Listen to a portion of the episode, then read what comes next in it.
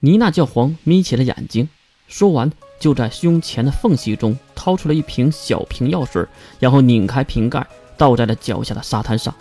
这个举动刚刚结束，天上的卡林已经丢出了撕下的大部分书页。天雷会惩罚你们这群罪人的。哈哈。就在他大笑的时候，一阵阵天雷确实也从天而降。但是奇怪的是，还伴随着一句话：“能力开放百分之八十，承认。”雷术，千杀。一个蓝色的球体落在了卡林的头顶。如果不是有魔法气泡在，估计就要被化成灰儿了。巨大的能量来得快，去得也快。虽然没有伤到卡林，但是也让卡林跌入了海滩之上。连忙爬起来的卡林拍了拍身上的沙土，看向眼前的人。一个穿着白色 T 恤、下身只穿了四角裤的成熟美女出现在眼前。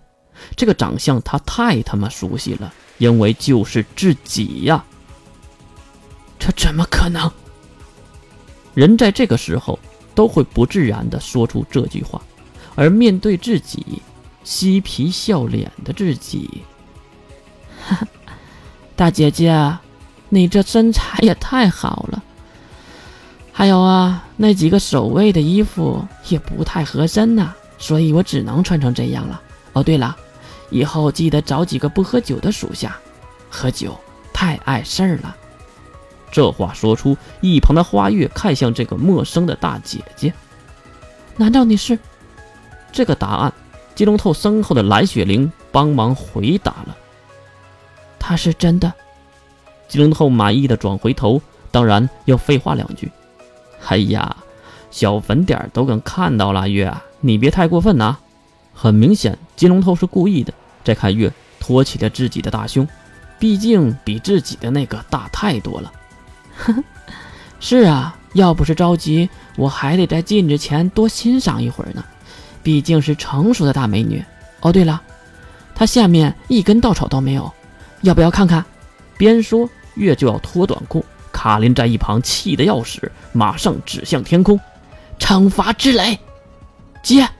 两个女孩同时指向天空，一个是释放结界，一个是释放魔法。当魔法接触到关灵的结界时，雷电瞬间消失，并燃尽了结界。可能是两者的维度差别太大了。紧接着，雷电落地，所有人都如雷娜说的那句一样，先挺过这一波再说。可是他们预测的稍微有点出入，没想到卡林的能力竟然如此的强大。雷电过后，现场一片焦土。如果让你再看一眼，你绝对不相信这里刚才是沙滩。沙子已经被融化成红色的岩浆，碰到海水后又变成了半透明的晶状体，地面都成了这样。那人呢？关灵保护了金龙透和蓝雪灵，而月自己不太害怕雷电，再加上对方也没有伤害自己身体的意识，对月留了手。至于那两个看戏的魔法师，被固化的沙土顶住了头顶。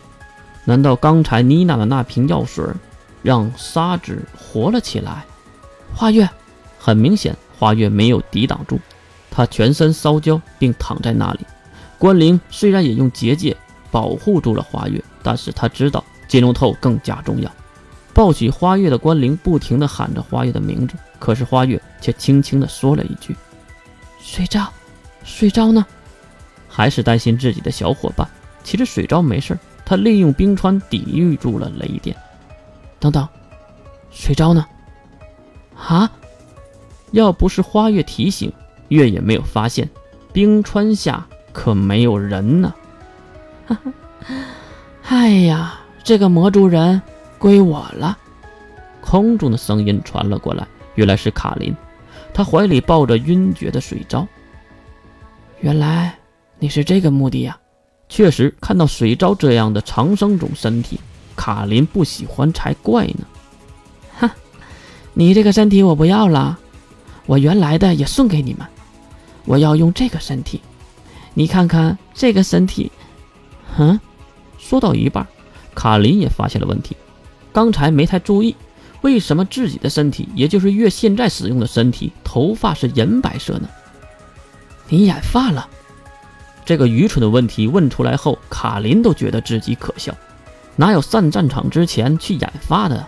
但是呢，自己肉体身上的银白色的头发是怎么来的呢？